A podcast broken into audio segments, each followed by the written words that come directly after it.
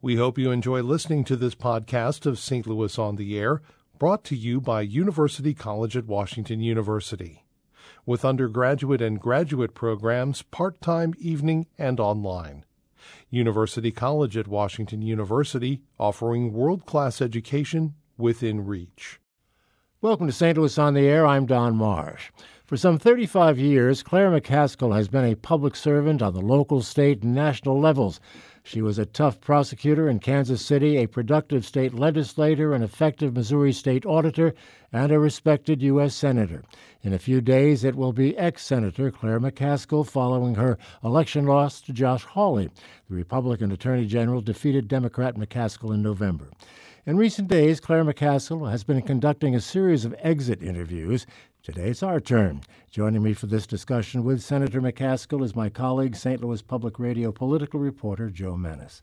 Senator and Joe, thanks so much for being with us. Thanks for having me, Don. It's great to be here. Senator, I have to think, after all your years of service, and despite uh, what I'm sure was a, a, stinging election loss, there's got to be some relief that you're leaving that Washington environment. Well, yeah, it's pretty toxic and it's very dysfunctional right now. So um, I am cheerful about uh, this next chapter. Uh, I I'm very competitive, right? I think everybody mm-hmm. kind of has figured that out, and I hate to lose. And I um, so yeah, I l- losing sucks, and it I didn't like losing. But having said that, um, I am like a kid in a candy store with what's next and the fact that I'm not going to be overscheduled. And when I kissed my husband uh, goodbye for my last journey to mm-hmm. DC for the week, um, it, it, it's we're used to the I'm used to the Monday morning commute and coming home on Thursday nights and doing that every week and then having weekends very scheduled because you got to get around the state and it's a big state. Mm-hmm. So this notion that I'm going to have the ability to control my own schedule is uh, frankly something I haven't had in decades and I'm very excited about that. If you had been an ex-senator a couple of weeks ago, would you have signed that letter that 44 ex senators signed, basically saying that we're facing a crisis? If they'd amped it up a little, maybe. I thought it was a little too soft. Um, I would have uh, asked them to put a little more punch in it and stated the, state the obvious.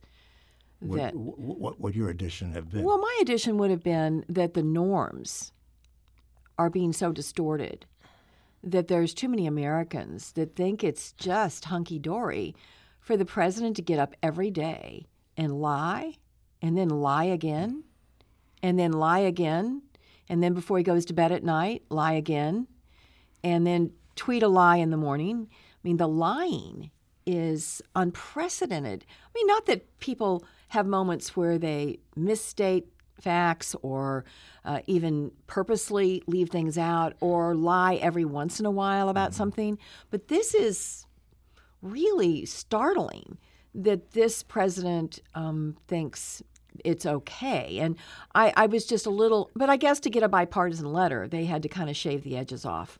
Uh, but I was glad they did it. I was glad that so many of them spoke up. Um, I was disappointed that Kit wasn't on the letter, but yeah. But I mean, just some people would say, well, the letter is a little too little, too late, and that many of these uh, ex senators who'd signed him hadn't been saying anything for two years. Um, there's some notable uh, names on that list that hadn't been saying much.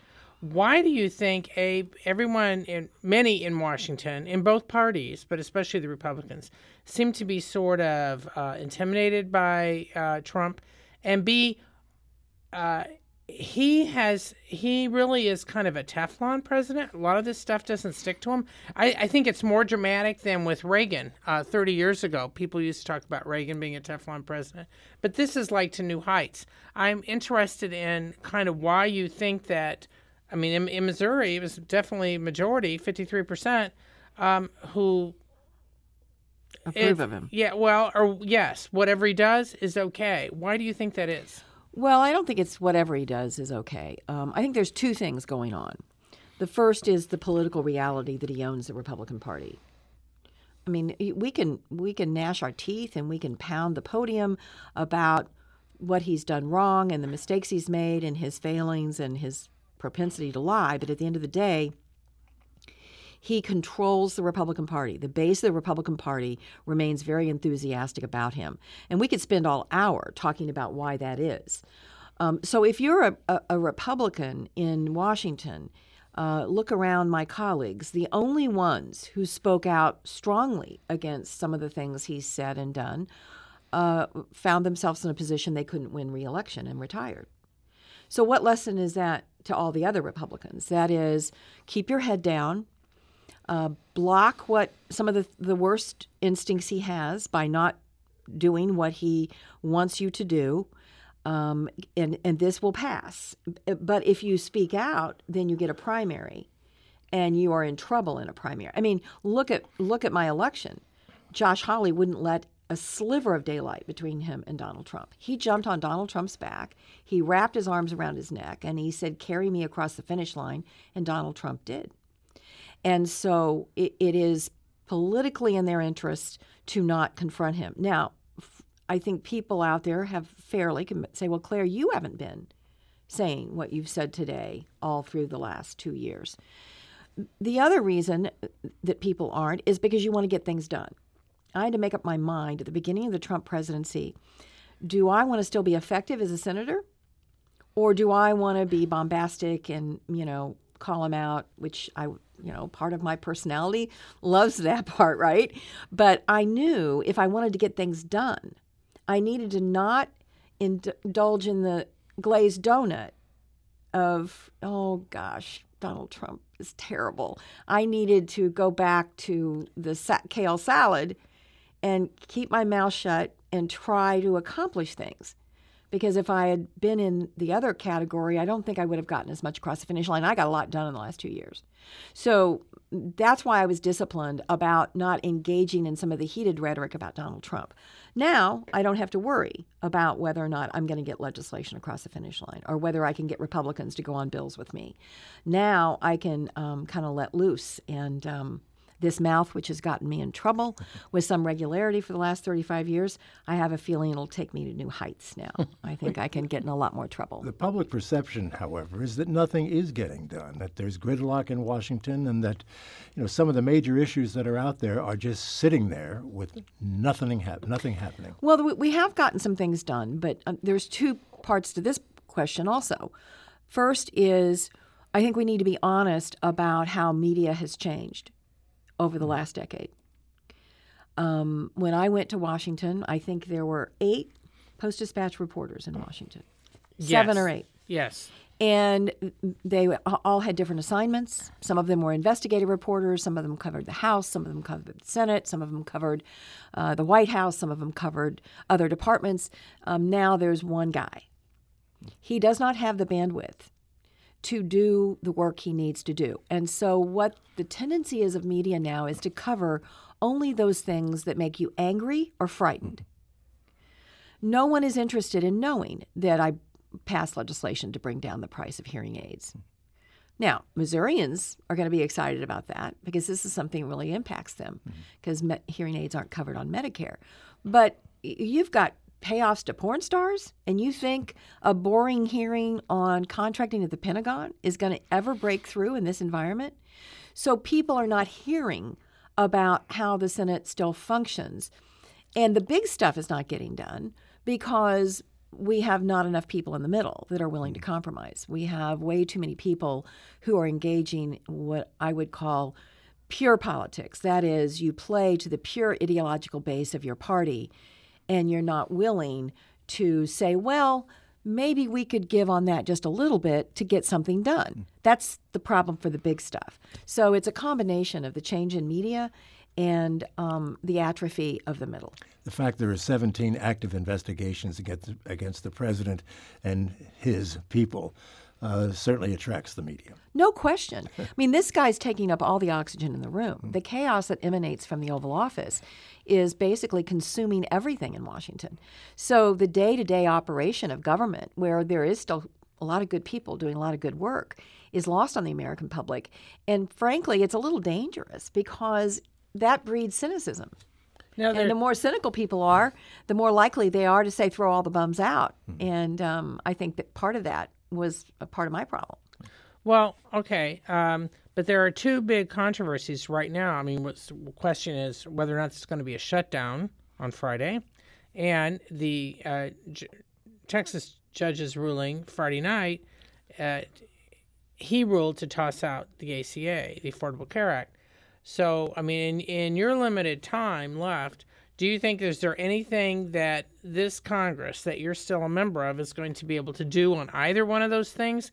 Or are we going to be in a situation where there's going to be a shutdown till the new Congress convenes? I'm just and or I nothing done on the. ACA. You know, I could predict if it weren't um, this particular president, nothing's going to happen on the ACA. I mean, I mean you know, the Republicans don't have a replace. Does anybody did anybody keep track of how many times they campaigned repeal and replace, repeal and replace? So more than 60, I believe. Yeah, and and so they, they they they voted to repeal it that many times, but they never had a replace, and then they've been in charge of government now for two years, every part of it, and they can't figure out a replace. And now they're saying, um, some of them say they want to protect pre-existing conditions. Well, good luck with that. Good luck with doing that in isolation, because once you do that, if nobody has to buy insurance, then people who have pre-existing conditions are going to be priced out of the market. So it's it's complicated. It's intertwined.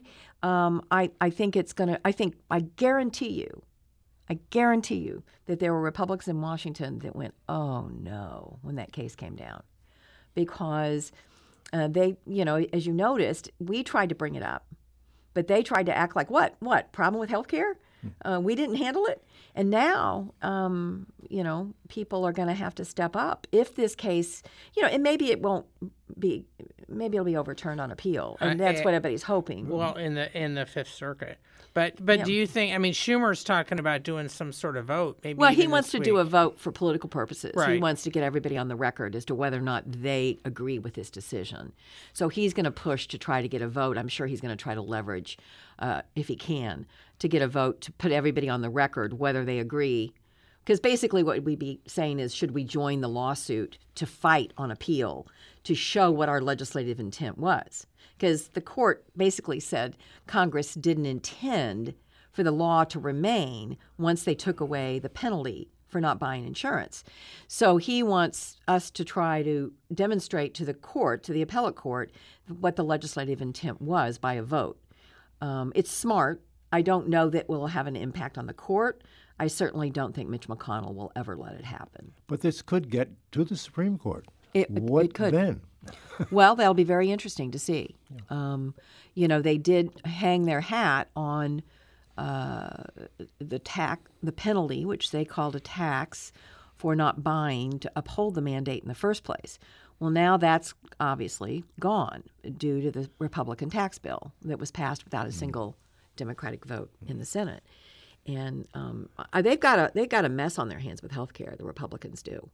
Um, uh, uh, Josh Hawley was very confident during the campaign that there would not be a problem with pre-existing conditions.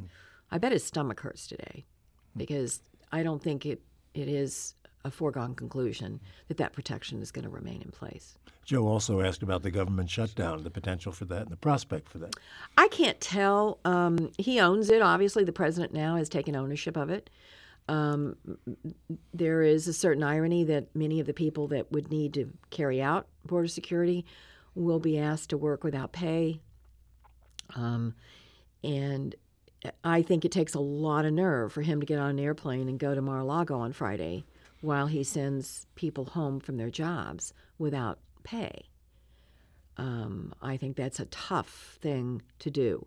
So we may end up with a CR. Um, it- we've ta- Continuing resolution. yeah, continuing resolution. And, and by the way, we passed money for a lot of the budget. Like defense is already done, so that's not a problem.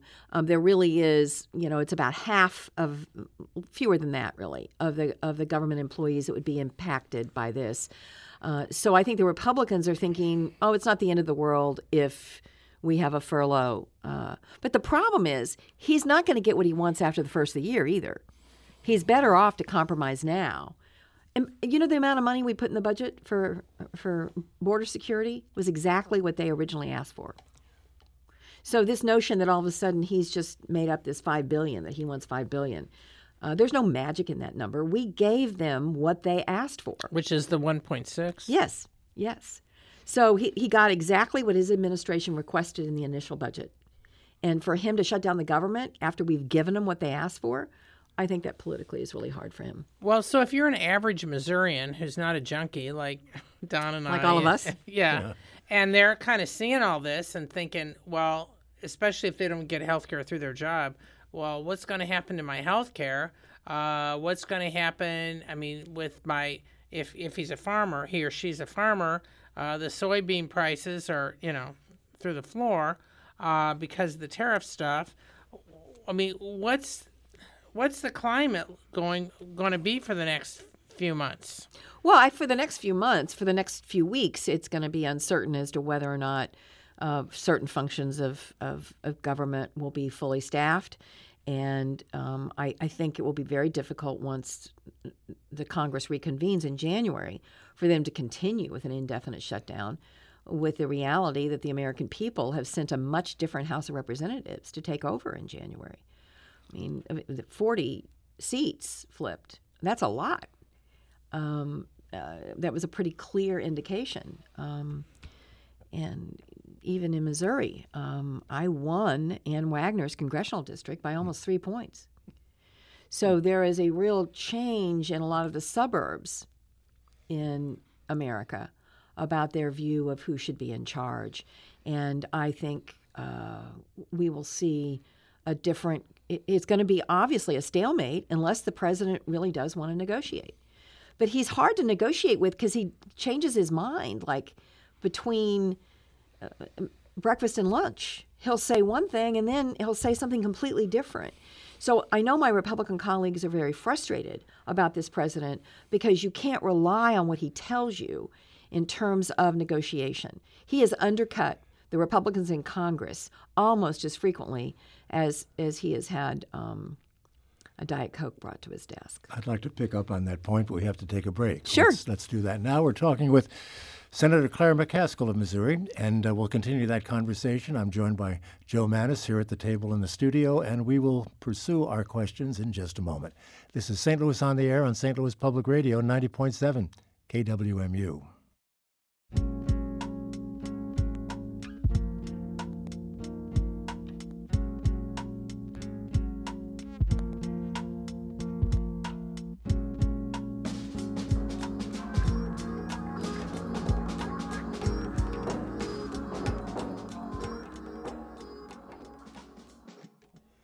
And welcome back as we continue our conversation with Senator Claire McCaskill. I'm joined by Joe Mannies asking the questions. And just uh, so that everyone knows what's happening, this uh, interview was recorded yesterday, 24 hours ago.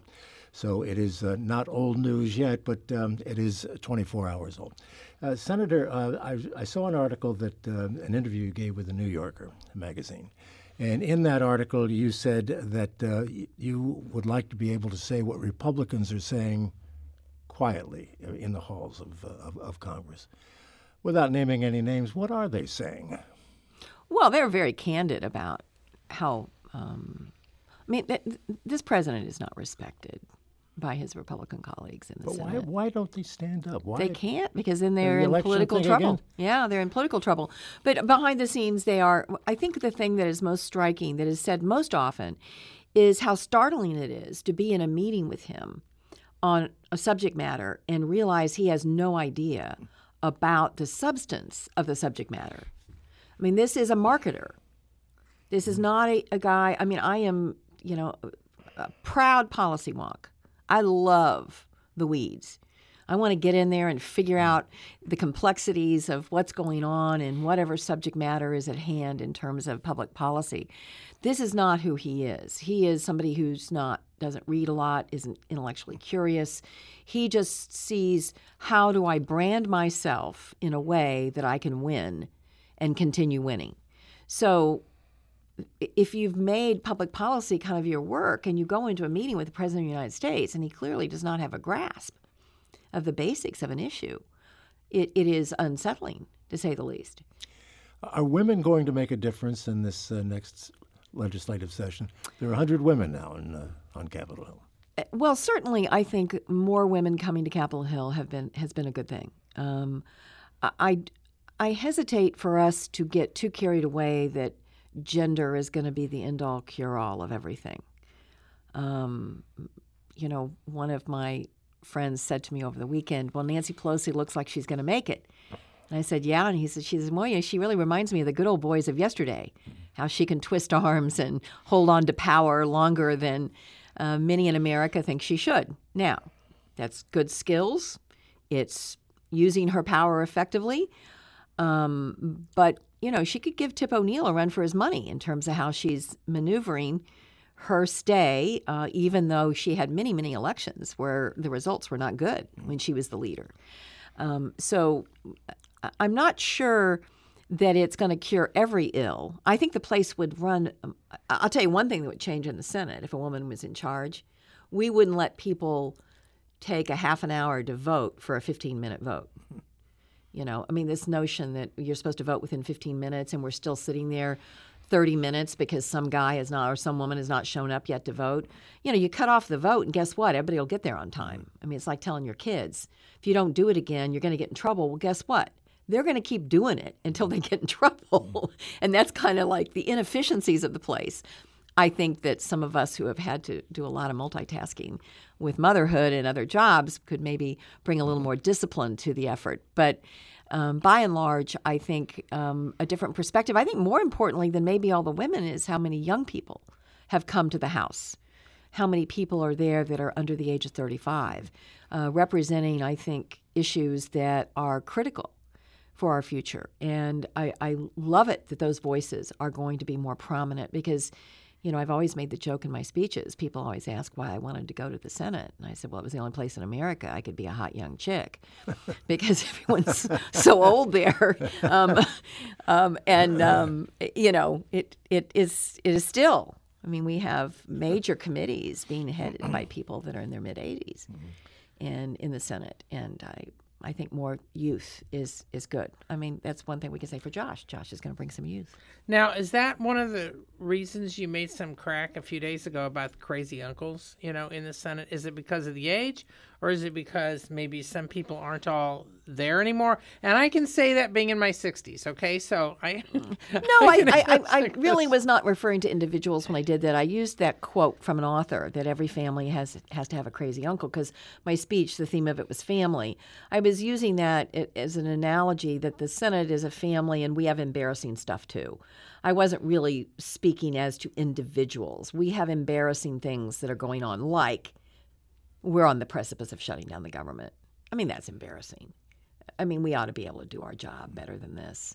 We ought to be more functional. We, we've gotten to the point that too many things are dis- decided behind closed doors.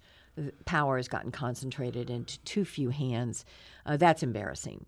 Um, so I was really just talking about that the day to day operation of the Senate uh, needs dramatic improvement, and it is embarrassing um, well, I, I thought the, the whole way the Kavanaugh uh, confirmation came down uh, was a spectacle. And, uh, you know, it, I think it could have been prevented for it have to gotten to, to have gotten as bad as it did. Now, one of the things that some of the Republican critics have been contending before the election, but especially after the election, saying you might have done better if you'd backed Kavanaugh. Now, I want to precipice this by precede this by saying I don't think that's true uh, for Democrats. I think it p- could put them in worse shape. Uh, you just have to look at some Democrats, Senate candidates in some states who tried to do that, and it didn't really help them. So, but my question is, in some ways, I think it kind of encapsulated the uh, sharp differences uh, between a, Trump supporters and other people but also kind of the divide, the strong divide between you know rural and ur- uh, urban, suburban, that whole thing. Looking at the Kavanaugh thing, you held off till near the end, and actually some progressives were upset about that before you said much. Uh, is there things that you wish you'd done differently with that, or would it have made really any difference in your race? Well, I, I don't think. Um, first of all, I think I certainly knew, just like when I voted for the health care bill I knew when I voted for, against Kavanaugh that it could cost me the election. But why do you have those jobs? Right? Mm-hmm. You don't have the jobs to hold on to them. You have the job because you want to vote in a way that you can look yourself in the mirror. Uh, uh I, I knew I might lose the election if I voted against Kavanaugh. I was willing to pay that price.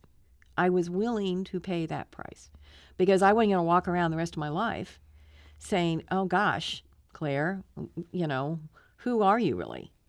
So, um, first and foremost, it wouldn't have made any difference, I don't think either, in the election results. Here's what the Kavanaugh thing did it wasn't so much how I voted, it was before the Kavanaugh spectacle of the hearing. We were running a 10 to 15 point advantage in enthusiasm in this election. So when you ask people on polling, are you motivated to vote? Our side was very motivated. And in fact, they did in record numbers. Uh, Lacy Clay didn't look at the numbers when he said the things he said. I did. Uh, I got 8,000 more votes in Lacy Clay's congressional district than he did. I mean, I, I did much better than Lacy did in his own district. We we did really, really record-setting numbers in the parts of this state that are more blue. But what happened is their enthusiasm jumped between 10 and 15 points within one week on the other side because of Kavanaugh. So it just got all the, the the people who are Republicans and who were Trump supporters, it got them back in the game. They became very motivated, and that's why you saw the margins you saw in some of the rural areas was bec- was because it went back to uh, more Trumpian results. Even though I did better than Hillary Clinton in every county in the state, it still was uh, enough that it, it, created the margin that, that Hawley enjoyed. What is it about Kavanaugh? Was it the abortion issue, which no, I it, I believe was no, kind was, of underlying? It was, was something else. It was the sense that the Democrats had high, had kneecapped this guy at the eleventh hour, and that uh, this this was a, a, a setup deal. Um, why didn't this come out earlier? Uh, it was really mishandled um, when the letter came into the Judiciary Committee, they should have given it with the, the, with the directive that it had to be confidential, but it should have been given to the majority and to the FBI with the understanding that the person who wrote the letter wanted it to be confidential. And then they couldn't say at the 11th hour, oh, look, they just had this, they went out and created this just to try to kneecap this guy at the end. And then all of the hoopla around it and all of the shouting and the it just it just it, it became very emotional. And when people get emotional about something, they vote. Hmm. We were already emotional but they got emotional over what they perceived was a terrible, unfair process to Judge Kavanaugh. Susan Collins, a Republican from Maine, said uh, yesterday that she felt that uh, Kavanaugh's vote on Planned Parenthood justified her vote for him. Uh, do you think there's any possibility, any potential that Kavanaugh might be like an Earl Warren and and suddenly be a little bit uh, have a different stripe once he's on the court? Well, I, you know, you you never know. It's a lifetime appointment, um, and I I hope Susan's right.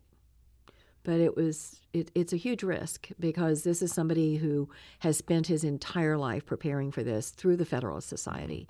And for anybody who doesn't know what the Federalist Society is, it is the grooming ground for socially conservative judges in this country. They are the ones who produced the list of Supreme Court nominees for the president. Uh, that is who he is picking from, that list he released, uh, which was a really smart thing for him to do in the campaign because it got a lot of skeptical people about Donald Trump to think, well, I'll rationalize voting for this guy who's clearly not normal in terms of presidential because he's going to produce Supreme Court judges that I want.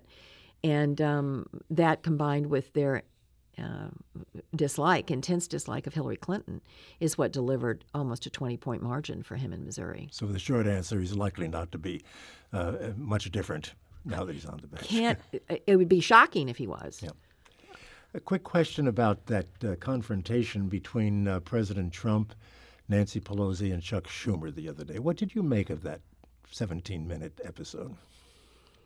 It, what it shows is the president is not used to having people um, challenge him in front of the cameras. Uh, I, I, I, doubt he'll do that again.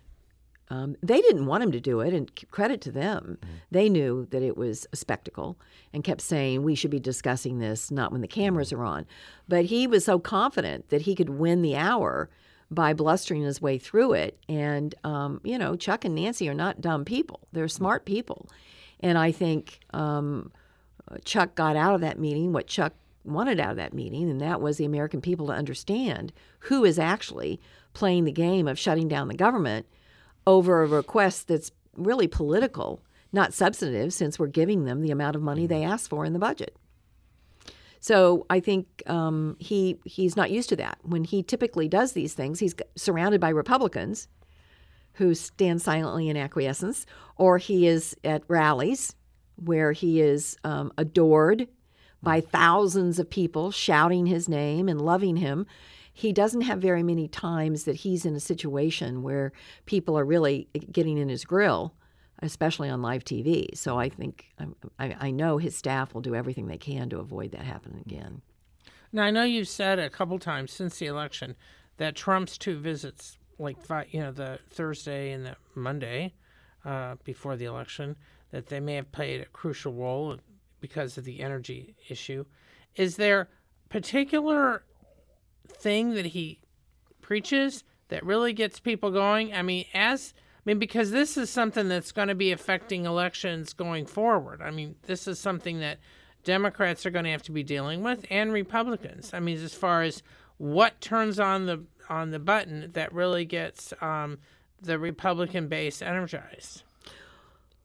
Well, I, I, I think um, Mitch McConnell looked at the map and realized that Heidi had a really good opponent in uh, up in North Dakota, and she um, was in a state that it was even more red than Indiana or Missouri. Uh, and, and then the third one was Florida. So I think Mitch McConnell told him if we can win Missouri and Indiana, we'll hold the majority. And they decided that they would camp out in those two states. And him being present, I mean, everybody has to understand it's not the people in the arena that make the difference, it's the coverage it gets.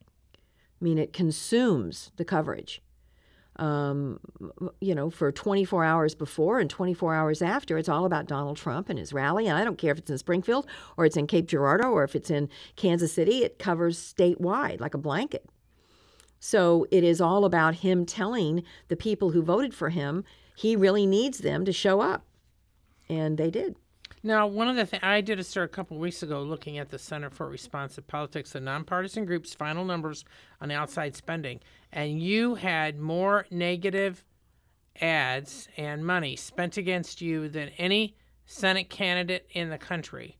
I mean, uh, Nelson, I'm so proud. Nelson, Nelson was number two, and Donnelly in Indiana was number three. And of course, what's the common thread between those three top uh, targets of dark money, so to speak, you lost.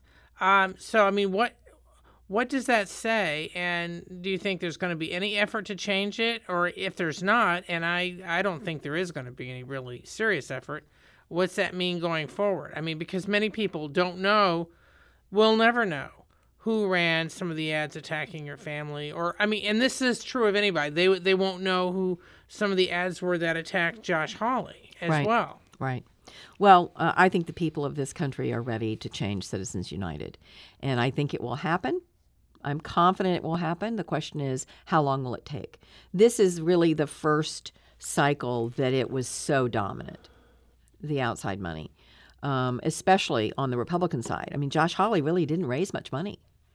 Um, he raised the amount of money, um, he raised less than the amount of money that I raised um, you know, in 2006. Yeah, he raised 11.7 million, and you raised just under 40 million, which is a record for the state. Correct. And um, and by the way, all that's disclosable. All that 40 million, you can see who gave it. Um, so the vast majority of his money was dark money, and the question is, do we need to do initiative, uh, initiative, a constitutional amendment um, and I think that's what will happen. I think we'll have a movement in this country. Uh, it will pass overwhelmingly if we can just begin it. And uh, I think if we can take the Senate back in 20, you will see an effort to begin a constitutional amendment to change Citizens United. Well, let, let, let, me stop right there, Joe. We have to take another break, but we'll go right back to you when, uh, when we continue. We're talking with Senator Claire McCaskill of Missouri. We'll continue that conversation momentarily.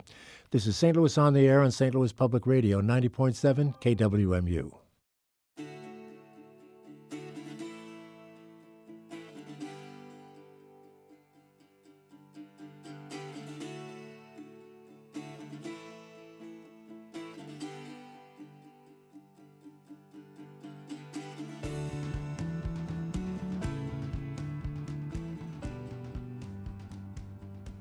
And welcome back as my colleague Joe Mannies and I continue our conversation with Senator Claire McCaskill.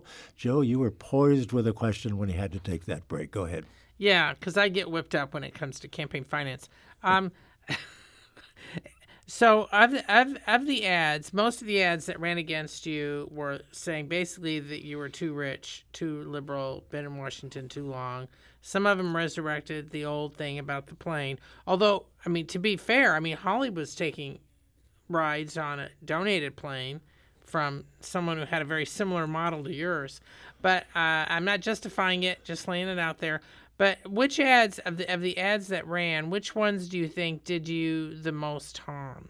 I don't think the ads that tried to intimate that I was corrupt um, what were effective against gettable voters. I think it may have, uh, for the haters out there that were never going to vote for me, it gave them, you know, put a smile on their face. But I don't think, I hope anyway, most Missourians would know better that I have never and would never use my position in office to ever assist my family one bit. That those were the most hurtful because it was so painful for my family uh, to see those kinds of allegations um, over and over again on television.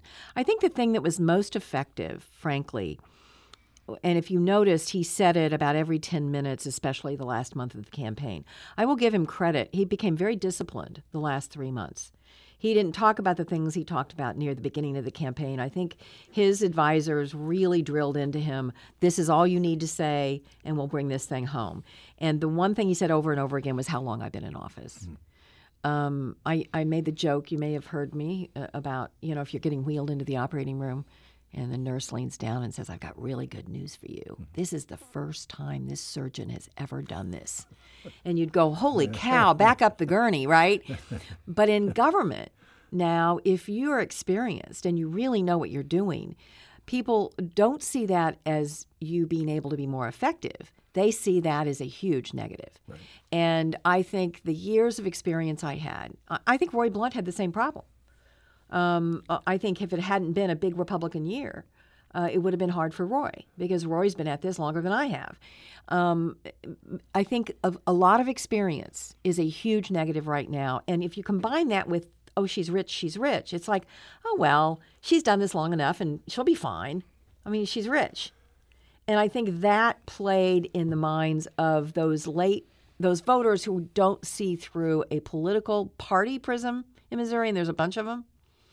I got a bunch of them, but I just didn't get enough to win. What do you what do you make of the uh, investigation called for by Jay Ashcroft and now Nicole Galloway is in on it of Josh Hawley? And his use of uh, campaign funds, some campaign funds for personal purposes.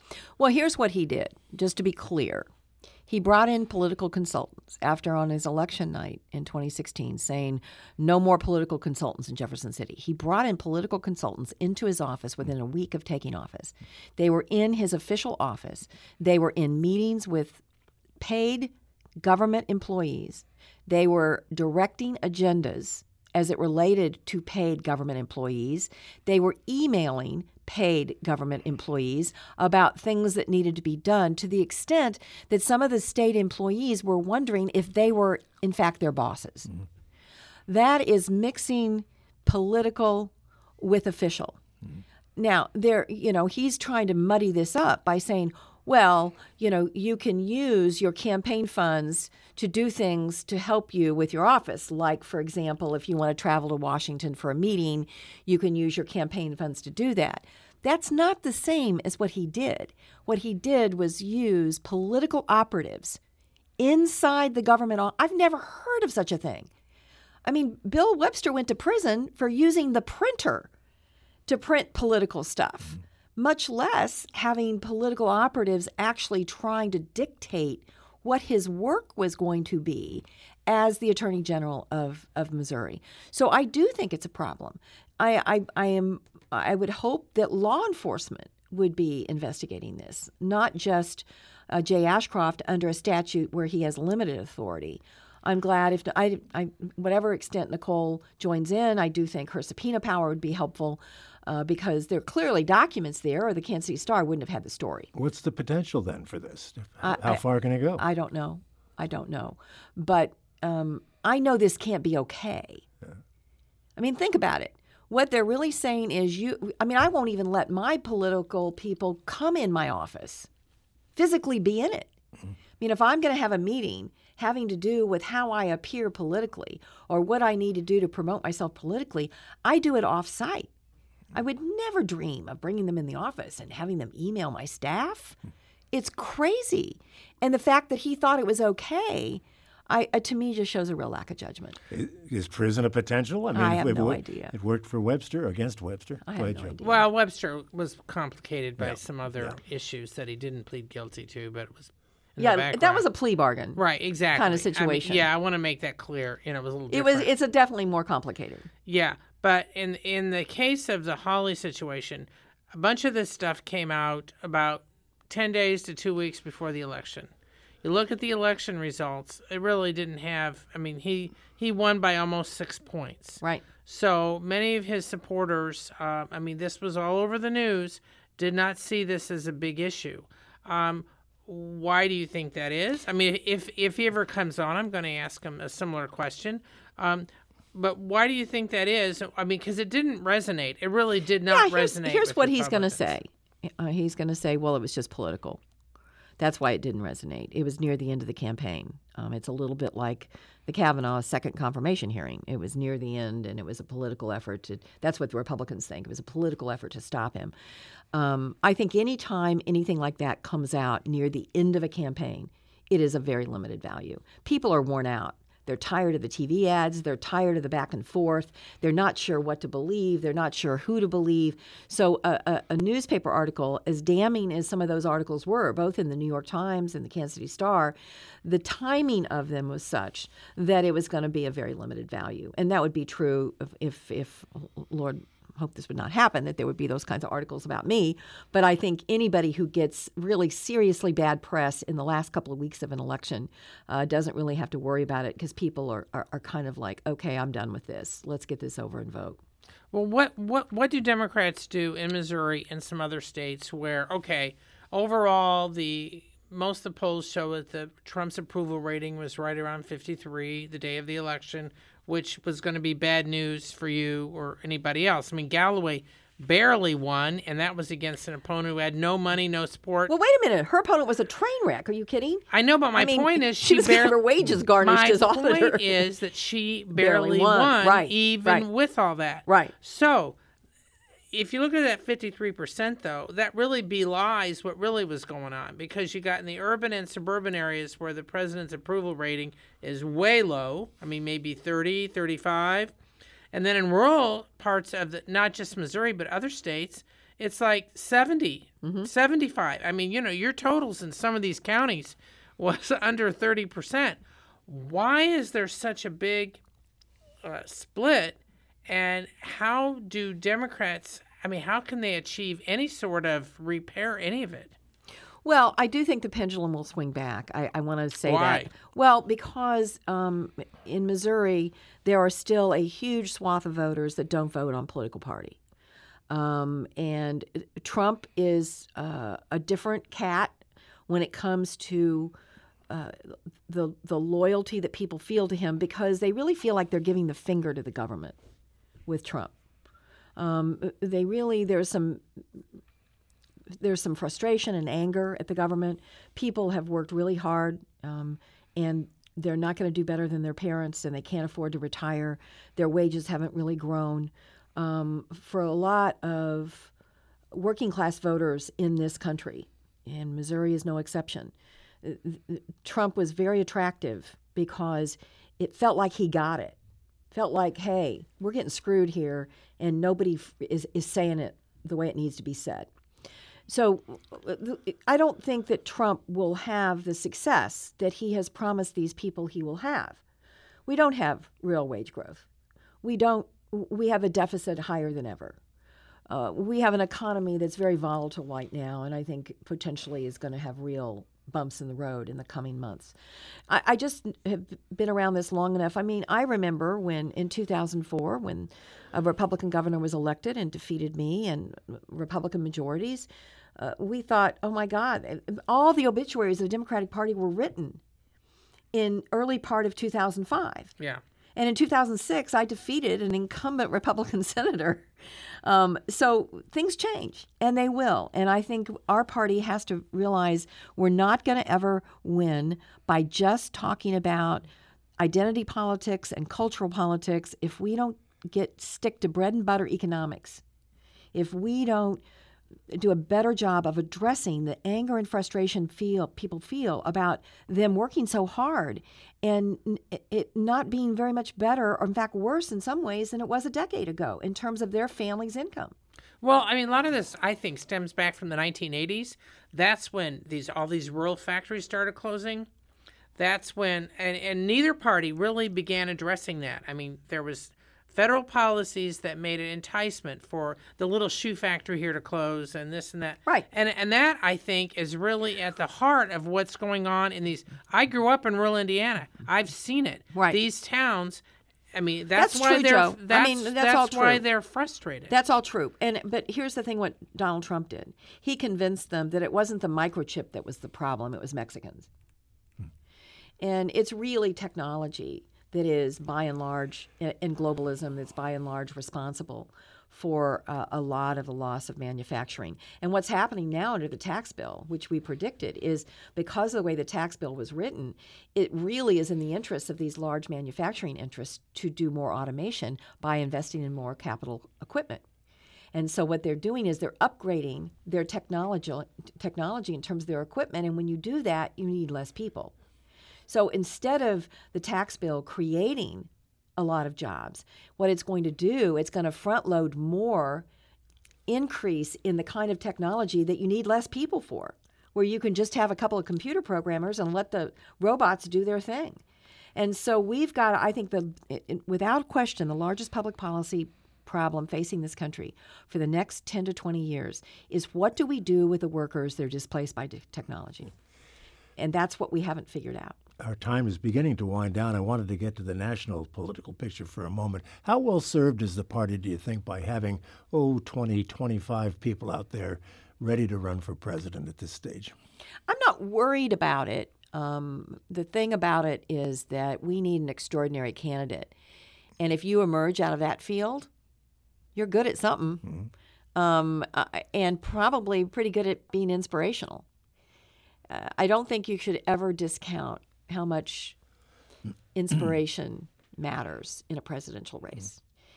I do think it, it, and being able to convince people you can change things. Um, and I think in this particular election, character uh, is mm-hmm. going to be important as a contrast to what we have now. So I think, you know, we, there's a large field, no question. Um, I do think what I will be preaching as I um, opine about the next presidential race is to make sure that we nominate someone who can win a state in the Midwest. Uh, that's really important. But is that possible? Yes. Of course it is. Of course it is. We can win Wisconsin. We can win Michigan. We can win, uh, uh you know, but we've got to worry about states like Ohio. I mean, that was a really good cycle for Republicans in Ohio, with the exception of Sherrod Brown. Um, it, you know, Florida. We've got to win Florida. So we've got to find candidates who inspire people, but who also convince them that they can take on the pharmaceutical industry, they can take on some of these problems that um, are really impacting people's lives. And sometimes having a big field, it allows uh, the one that is the shining star to emerge. And I think that will happen.